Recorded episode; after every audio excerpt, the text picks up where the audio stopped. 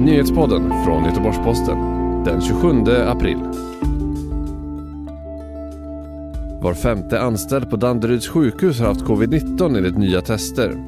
Allt fler får svårt att betala sina bostadskostnader i krisen och Nordkoreas diktator lever och mår bra enligt sydkoreanska uppgifter.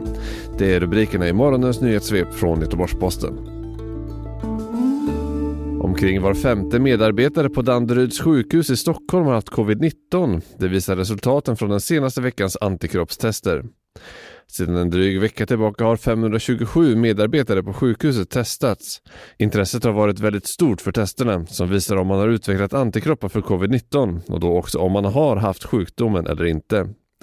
Förhoppningen är att antikroppar också innebär immunitet även om Världshälsoorganisationen WHO har varnat för att så inte behöver vara fallet. Utifrån studien går det inte att veta om medarbetarna smittats på jobbet eller inte.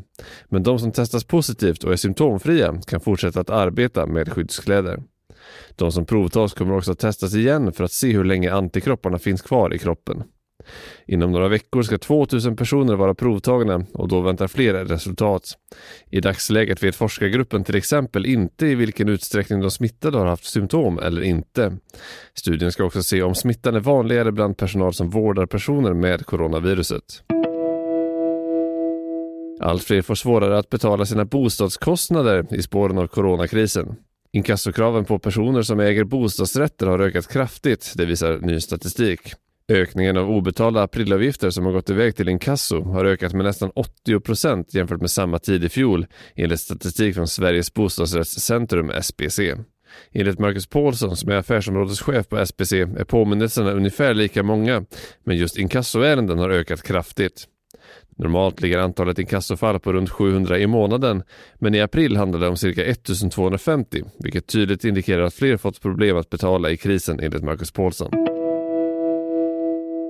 Spekulationerna kring Nordkoreas ledare Kim Jong-Un har ökat sedan en anonym källa på en sydkoreansk sajt sagt att diktatorn varit svårt sjuk, vilket lett till rykten om att han avlidit.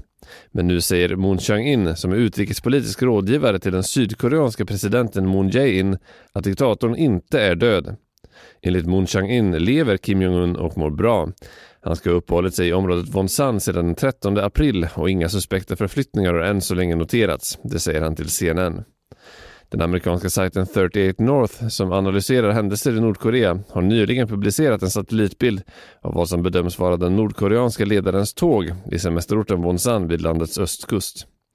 Spekulationerna om Kims hälsa har spätts på sedan han uteblivit från firandet av den tidigare diktatorn farfar Kim Il-Sungs födelsedag den 15 april.